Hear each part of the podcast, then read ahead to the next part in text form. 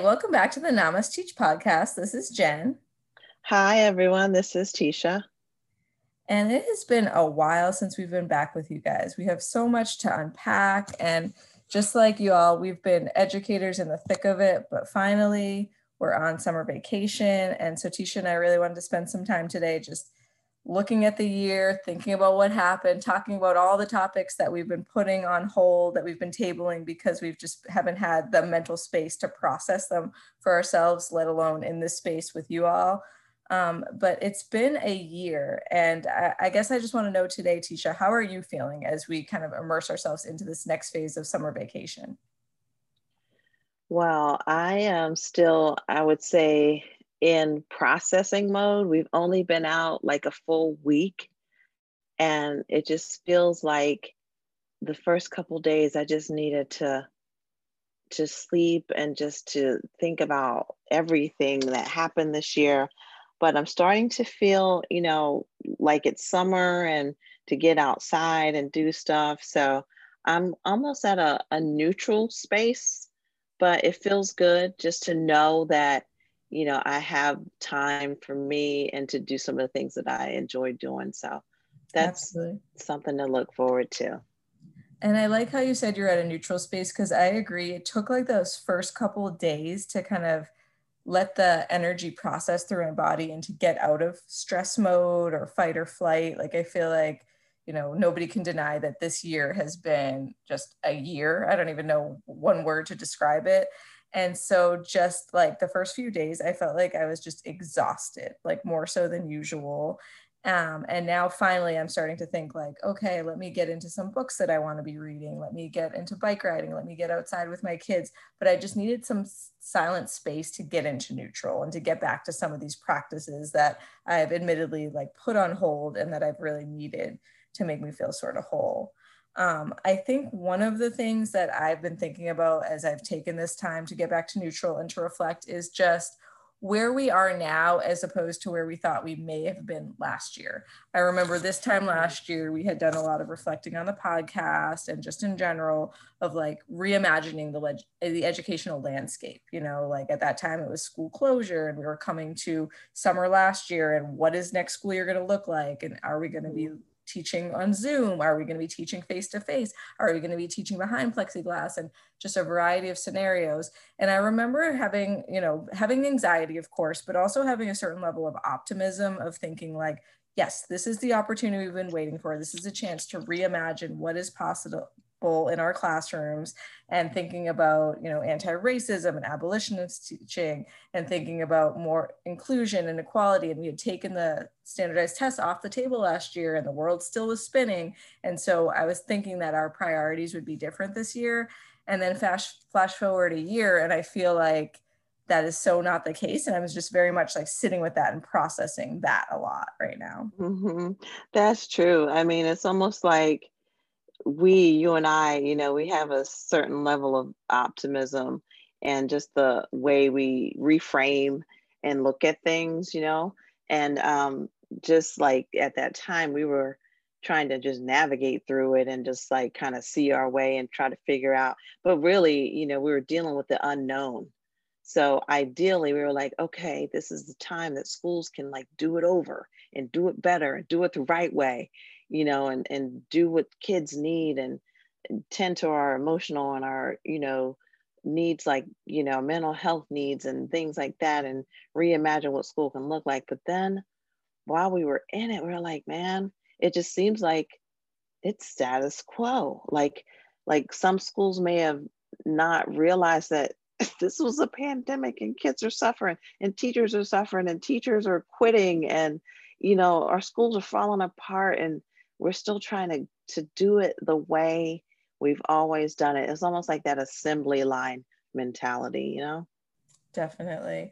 And then it just reminds me of a documentary i'd seen like years ago uh, and I don't even totally remember every aspect of it, but it was called Waiting for Superman. And it was about our education systems and how, like, school reform and charter schools. And like I said, I don't totally remember the premise, but I think at the end of the day, it's like we can't wait for Superman. I think part of that optimism was waiting for this, like, massive like reform maybe from the government or the district or the state to come in but at the end of the day i think it comes back to us as individuals us as educators have to take our social emotional well-being uh, as a priority and we have to make that priority for our students because it's like nobody else is going to do that for us and if nothing else this year has proven that to us if it's not going to happen during a pandemic year when is it going to happen? Yeah, it's never going to happen. So that's true. And I think um, overall educators have realized, and people in general, you know, have realized during that time of isolation, we got a chance to really like look at what's important and,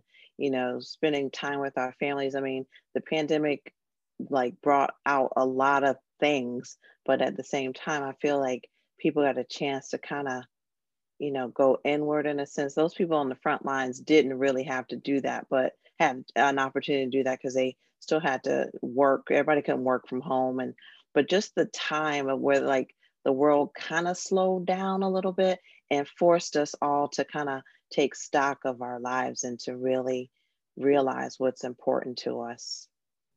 Absolutely. And now the question is how are we integrating that as we reopen, as we're going on year two of the pandemic, how are we integrating the lessons that we learned and how are we reprioritizing that which we deemed important during this time when a lot of things were stripped from us? And I think that that's a good point. Something else I wanted to talk about this was an episode we had wanted to do, and then just like we said, the exhaustion of it all, we didn't get around to was standardized testing. I remember that was a big piece of like, were they going to do it? And then, you know, our for example, our state in South Carolina had put in a waiver to, for the testing to not happen this year. And then the federal government came back and said, no, we will have to have testing. And so I just thought that was really interesting in a year like this year where we were already combating the fact that students might not be learning in the most optimal settings, whether it be at home or with the trauma of the pandemic and all the things that were going on. They weren't primed for learning. And we took away so much time preparing for these standardized tests and then actually physically testing the students and that was something that I had wanted. I was curious what our listeners would feel about that, and that I just wanted to bring to the forefront because that was something on my mind and heart as an educator during this time. Yeah, that's true. And you know what? You hear you've been hearing a lot of a lot of stories on the news and different places about the the regression of uh, our kids and what they've lost in the past year and a half and how you know the kids were already you know lagging behind in some grade levels of reading and math primarily. And just so they they acknowledge that okay yeah we lost like over a year's worth of instruction but yet we're still going to test these kids. That just doesn't make any sense to me. Like why would you knowingly test a student know that they're already coming in at a disadvantage? And what's the purpose and, and why do schools have to test? Why is our educational system set up that way that we have to test kids all the time or test them in that way with those standardized tests that are sometimes and most times biased and you know don't relate to different ethnic groups and kids can't relate to certain things in the test they don't know you know it's just like so archaic to me i just don't understand I agree. And I've been doing a lot of thinking around that in my role as an instructional coach, coach of like formative assessments. Like I want an assessment to inform my instruction immediately. So. I understand the point of, you know, taking like an exit ticket or taking tests and quizzes and assessments that you can use right then and there the next day right. to impact your instruction. But something like the standardized test where the students aren't getting their scores back till the fall, the following school year, they're just they're the buy-in's not there and teachers aren't able to immediately implement the you know the data what the data says and so that's something that's just sort of been sitting with me interestingly this year and i want to like reframe how i think about testing and how i encourage my, the teachers that work with me to think about formative assessments and how we're using this assessment data and how we can make the system work for us so i think that that brought up a big part this year when i think about okay, why are we giving these standardized tests? And what, most importantly, what are we gonna do with this data that might feel like lagging data when we don't get the scores until the fall? That's that true. Really, yeah, mm-hmm. that's true. And teachers can um, be more creative, you know, and that would give teachers more leeway to say, okay, we're going to give you a test, but it's not going to be paper, pencil. We're going to have you like write a story about what you learned you know, or be creative in ways where immediately after a lesson or a unit or a concept is taught, teachers can come right in and say, okay, I want you to write a poem about that. I want you to draw me a picture about what you've learned. And then that way you can really see, you know, immediately what students learn. And teachers, we teach like that anyway, you know, but just to have that standardized test um, cloud hanging over us. And then some of our jobs may be tied to how well these kids perform. And, you know, it's just too much added pressure.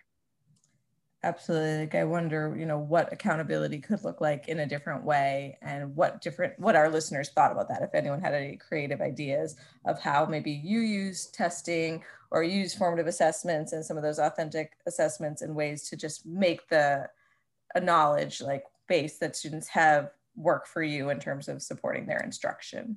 I think that mm-hmm. that's important to think about as we move forward because, like we said at the beginning of the episode, we can't wait for somebody to make these reforms that we talked about. We have to be those intentional conveyors of social emotional well being in our classroom. And we have to be those that protect the education model for our students and reframe it. So I that's true. That's a good point. Mm-hmm. Yeah. And that kind of brings us to the next point the hot topic issue that we want to talk about is CRT. We've been hearing a lot about it, and it's almost like okay, certain um, like forms of government or different states, and there's a lot of states in the South um, and around the country that are talking about CRT.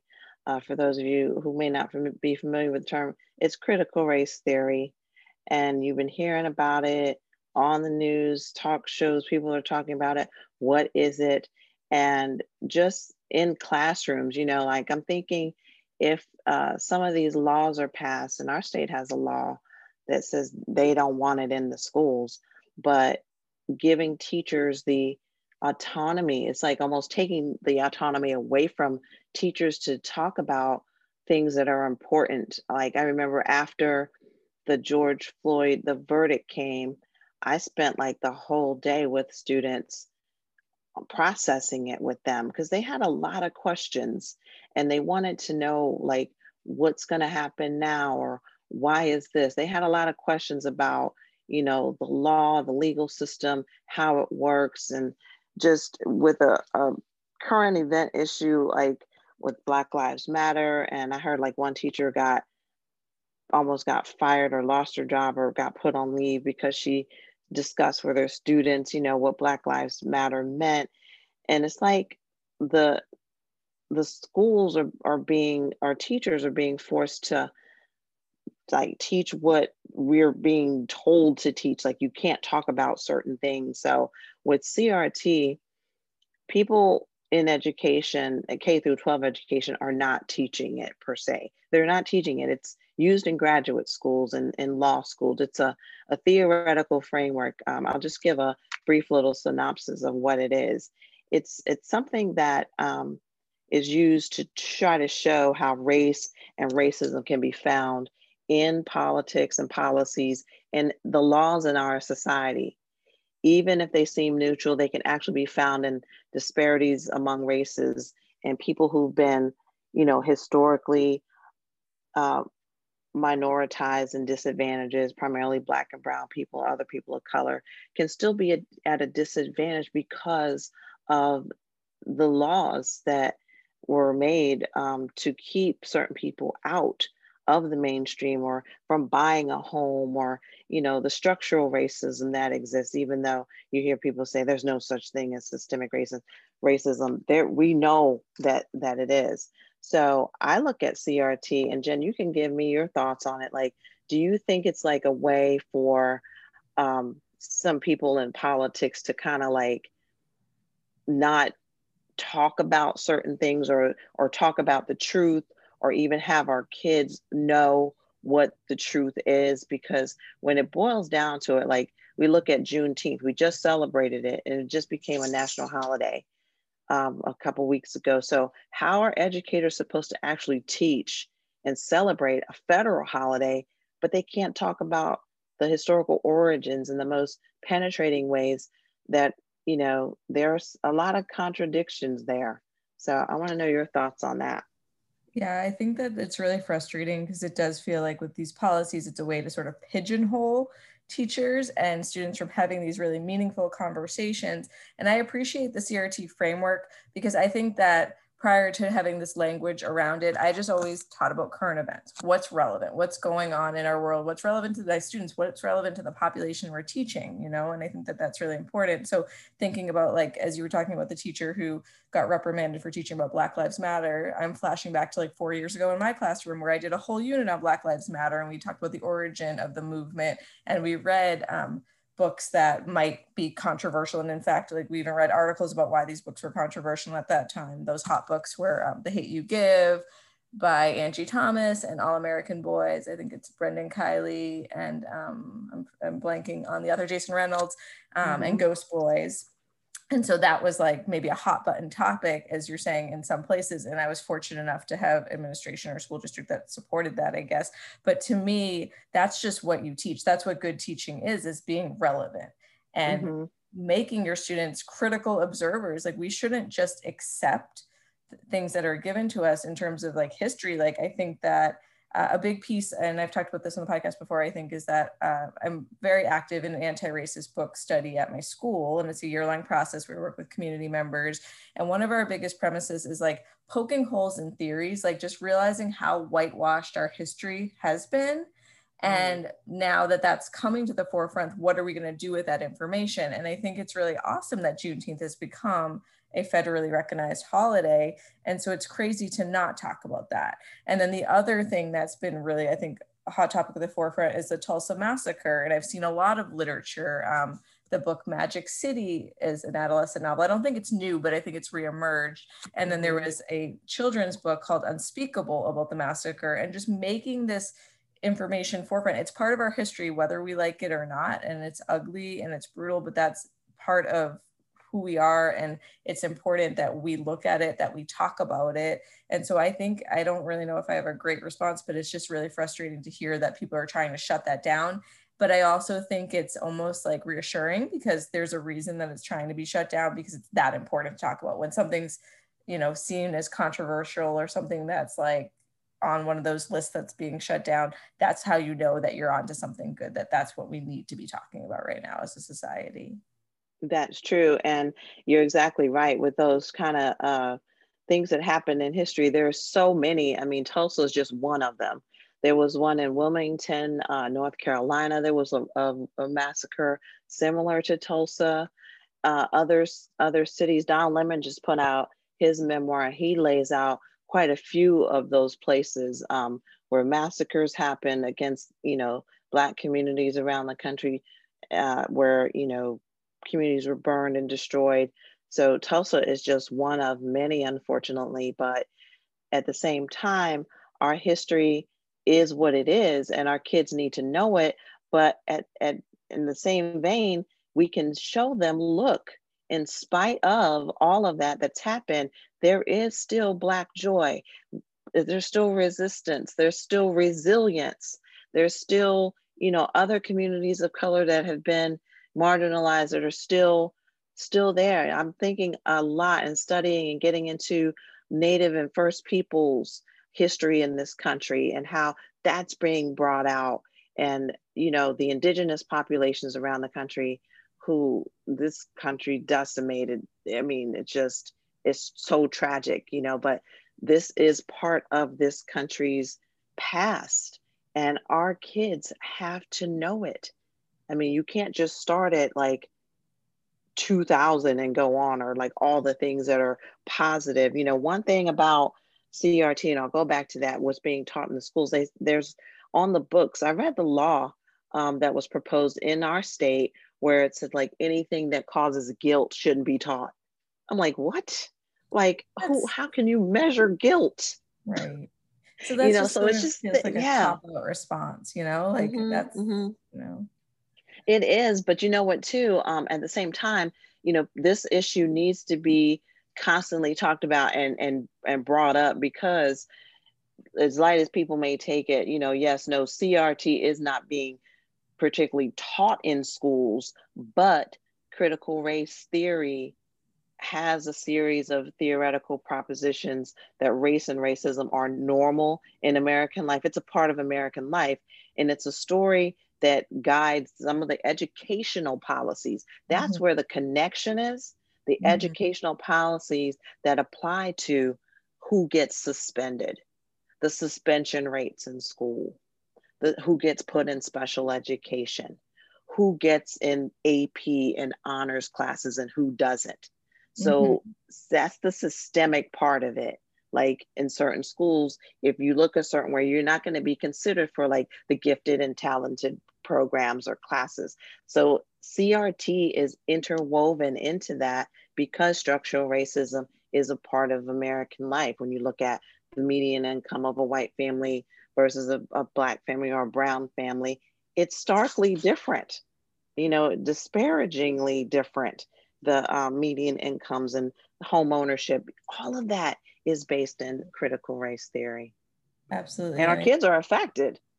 They're definitely affected. And they might, you know, they don't even know like that they're swimming in this like, un- like they're just not understanding maybe why they're not getting ahead because it's not being talked about. And I think right. that that's the problem if it's not being named or identified um, and we read the book, The Color of Law, this past year in our anti racist book study. And that was all about just some of these government sanctions that affected the housing of African Americans and just um, redlining and that whole, and that was eye opening for me. That was mm. shocking. Mm.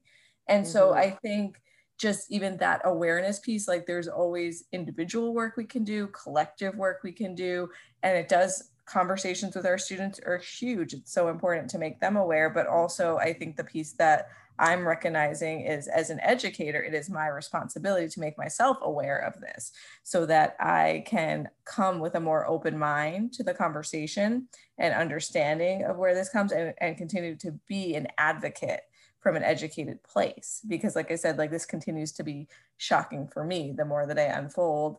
And so I think providing resources, providing spaces, having this be at the forefront, this should be taught in schools, but also to the adults. Like I think that as adults, as educators, we need to be looking at critical race theory. We need to be acknowledging the structural racism and looking at certain policies and looking at our own practices as individuals in our classroom, as well as collectively on a school-wide level and even larger on a district level or statewide level of the policies we have in place, even like standardized testing, like we talked about, and what populations benefit from that.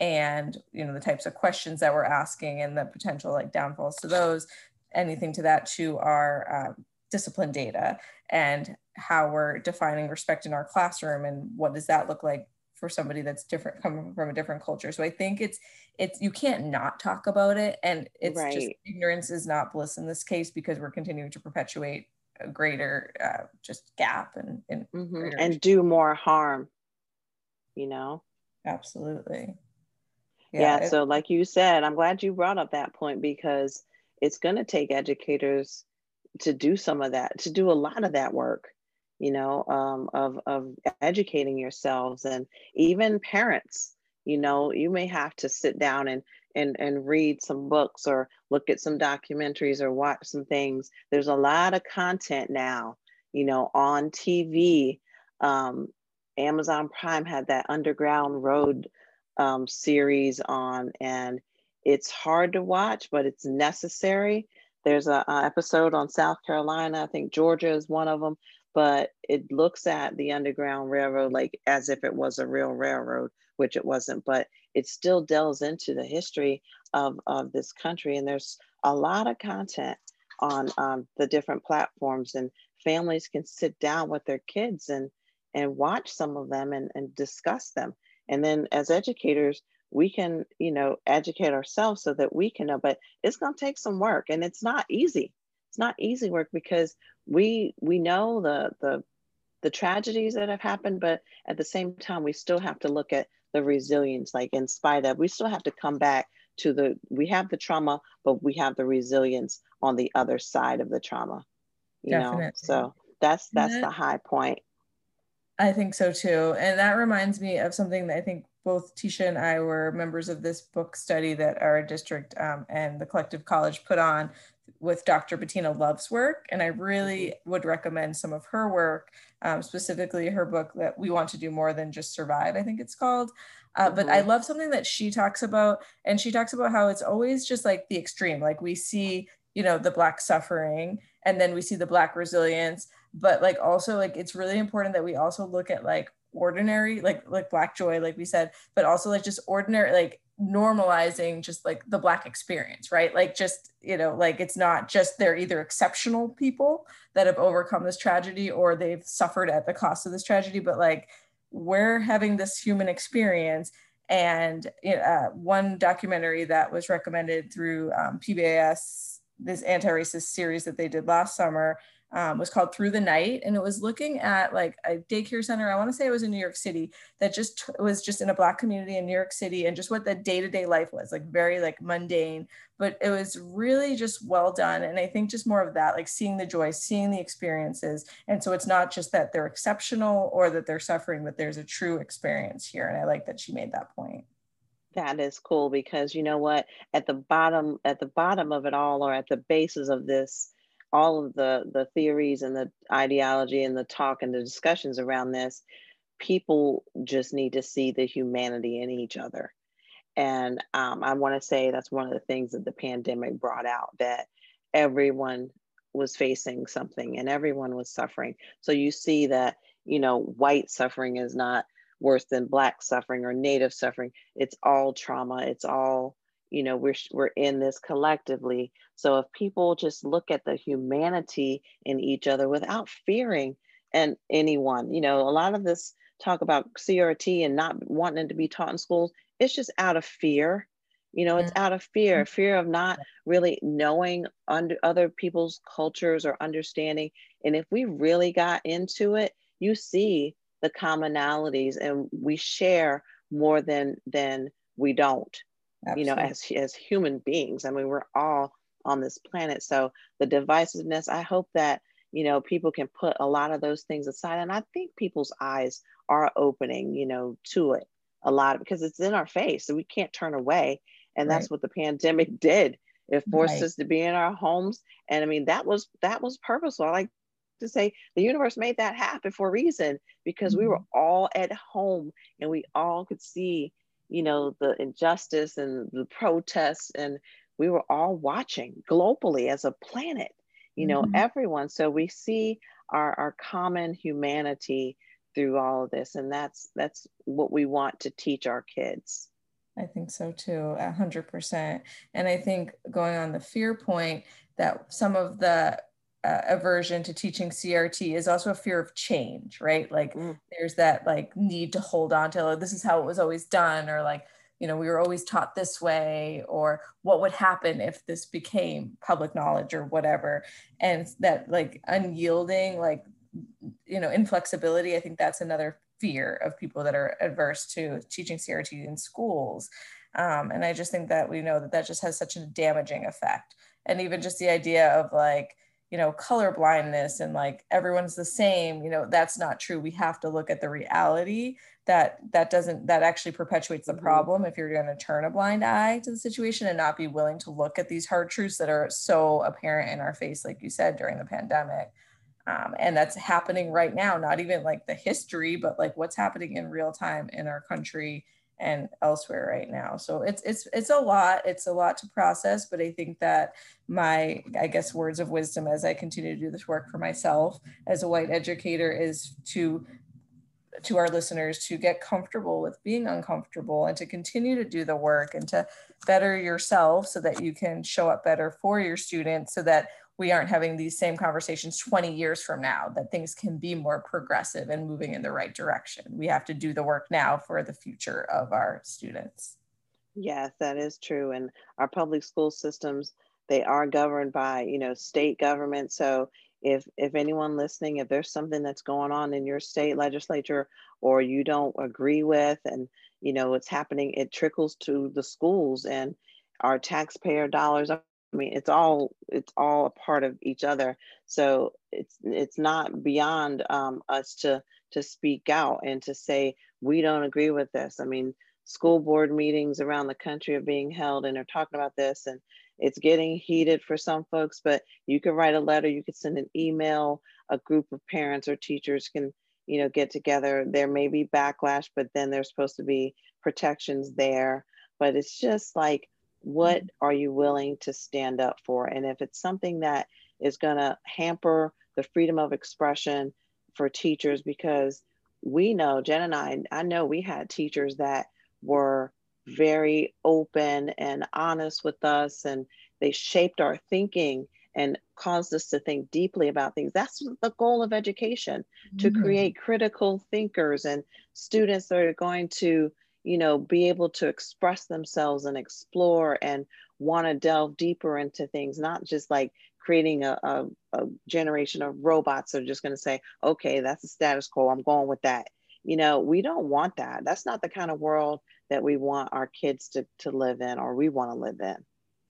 Totally agree. Like compliance makes me nervous, you know, like there has to be, you can't afford not to be an advocate right now or, or ever really. An activist, right. An activist too. An activist. I think that's the word I want to use. An activist. And the thing is, like we've talked about in previous episodes, activism can look different. Like you said, it could be writing a letter, it could be having a conversation, it could be uh, going to school board meetings or going to the state department or whatever the case may be. But find your level of activism. And then that kind of brings us to one of our main points here at Namas Teach find ways to fuel yourself so that you can be this activist and you can be this advocate and you can speak up. And so, what are some ways that we can clear our energy of the trauma of this year? Some ways that we can make space and time for rest and play and to unplug, but to also be mindful and conscious and aware so that we can continue to do this work of activism that's so desperately needed in our schools right now. And so I know Techa being a meditation practitioner, I got the opportunity to um, go to Techa's class this morning and it was wonderful and really recentering and really grounding. So if you had any specific words of wisdoms for our listeners today on that, how we can clear our energy and continue to show up for ourselves so that we can show up for the bigger picture of education. Yes.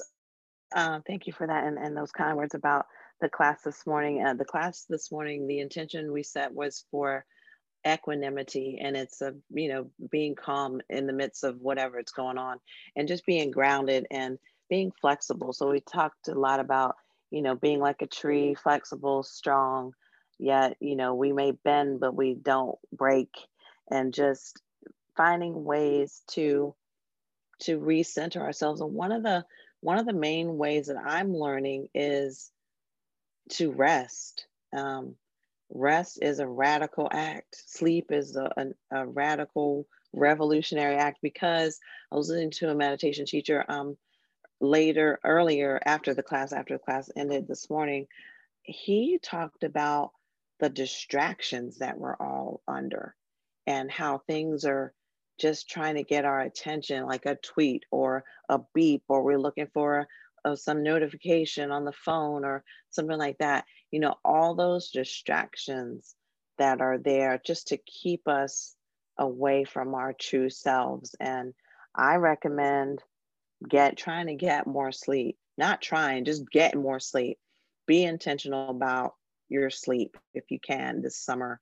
Um, take time just to put whatever you think you need to take care of put it aside, excuse me, and know that it will get done when it will get done.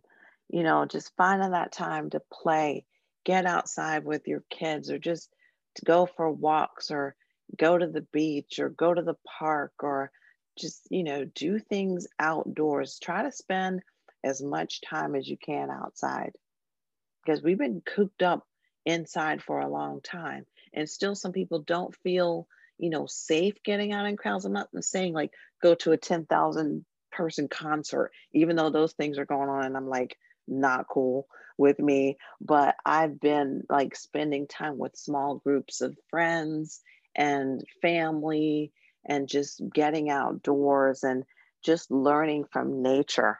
So, nature and rest and unplugging. When you're out in nature, you don't need your phone.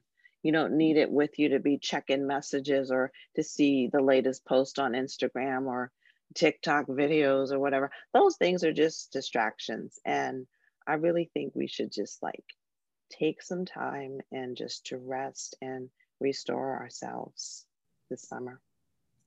Yeah, that's really helpful. And I appreciate the reminder of the equanimity practice and the idea of just being like the tree, you know, grounded, rooted, but also flexible and able to handle anything that comes your way when you continue to ground down in some of these practices. Definitely the rest thing for me reading just and I find like I equate like summer or vacation to like fiction. I like to like escape into a world like often as you can tell from these podcasts I love to learn new things and explore new things and for me that's part of my self-care process is like doing the work and growing but other times it's just wanting to truly like escape into some beautiful language and good words of fiction. So that's something that i plan to do a lot this summer as well. And i really so jen um not to cut you off but can you tell us what you're reading right now? Yeah so i'm often reading multiple things. So right now for my fiction book, I'm reading Jodi Picoult's Leaving Time. Um, I just read her House Rules and it reminded, I just picked it up like randomly and it reminded me how much I like her writing style. If you haven't read her, it's like she talks about like controversial topics and she does a lot of research in her fiction works and it's just really character driven. So I really love her pieces. And then simultaneously, I just started listening on audiobook to The Gifts of Imperfection by Brene Brown because I like her podcast a lot, Unlocking Us. And it's the 10th year anniversary of The Gifts of Imperfection. So she and her sisters are doing this series that are kind of almost like a, an interactive book study through her podcast on The Gifts of Imperfection. And I think that that's a really good, like, as a human being, I think it's a worthwhile read. What about you? What are you reading right now, Techa? Well, right now, um, you talk about audiobooks. I do have um, quite a few in the Audible library, but one that I've been just going back to is Inward by Young Pueblo. I just finished that, but that's a book that you can kind of just keep revisiting and almost like open it up to any page, and it's always words of wisdom. He also has a new one out called Clarity and Connection by Young Pueblo. But as far as like a fun, riveting read. Um, I'm, I just started Zakiya Dalila Harris's book. Uh, it was recommended on NPR the other day, and that's another resource, guys. Y'all can go to. NPR has great book selections, but I learned about this one. It's called The Other Black Girl, and it's a novel, and it's fun. And this girl, she was working in a, a publishing company in New York, and she was the only only black girl woman in the office and then one day she like noticed the smell of cocoa butter in the air. And it's very vivid and it's like of people know that you know we use cocoa butter a lot and or just things that smell like that. But you know on our skin our hair and she noticed the smell of cocoa butter. She's like oh i wonder if my white colleagues are using cocoa butter. Now she's like nah that can't be right. And it's just funny but she realizes that there's another black girl who's in the office. So their um, relationship's going to build throughout the book and just the things that they talk about. And um, Zakiya Harris does bring out like social issues as a part of it and racial issues too. But the way she approaches it is like in a fun way, but it's thought provoking too. So I'm looking forward to getting getting that one done. That sounds really good. Yeah, I definitely want to check that out next. So I'd be curious what our listeners are listening to. If you guys want to um, write in some popular summer reads, we could compile a list and just some other resources and things that we're reading. But it's always fun to hear what people are reading too. And I guess one more point that you brought up, Techa, I know we're kind of wrapping up here, but I thought about was kind of that anxiety of things reopening. I know you talked about, you know, getting out into nature and getting out within your comfort level with like hanging out with groups or other people and so I think that there's that piece of like trying to figure out your niche right now as we're going on to this next phase of the pandemic where things are open. So we get to decide how we're going to use our time, spend our time, and how we're going to establish physical and energetic boundaries around what we're going to do with our time. So I just thought that was worthy of mentioning. Just, you know, we're all here for that too. We're all experiencing that and it comes down to like having these practices and having boundaries whatever ever that looks like. I don't know if there's anything you wanted to say on that.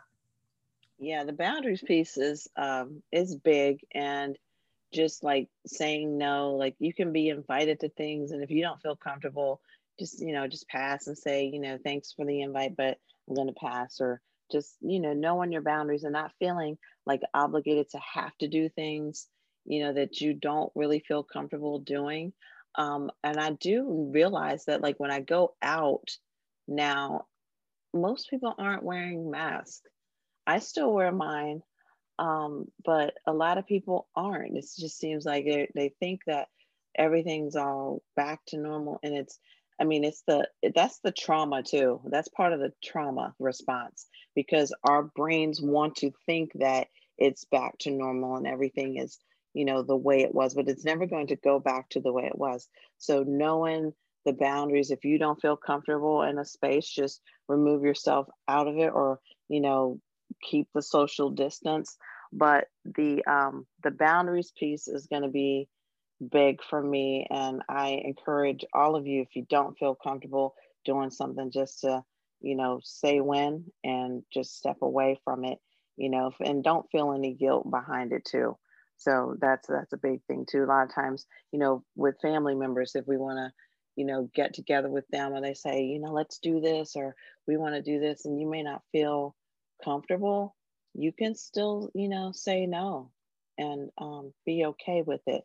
You have to know what's best for you. And if anything, this time has taught us, it's like we know what's best for us.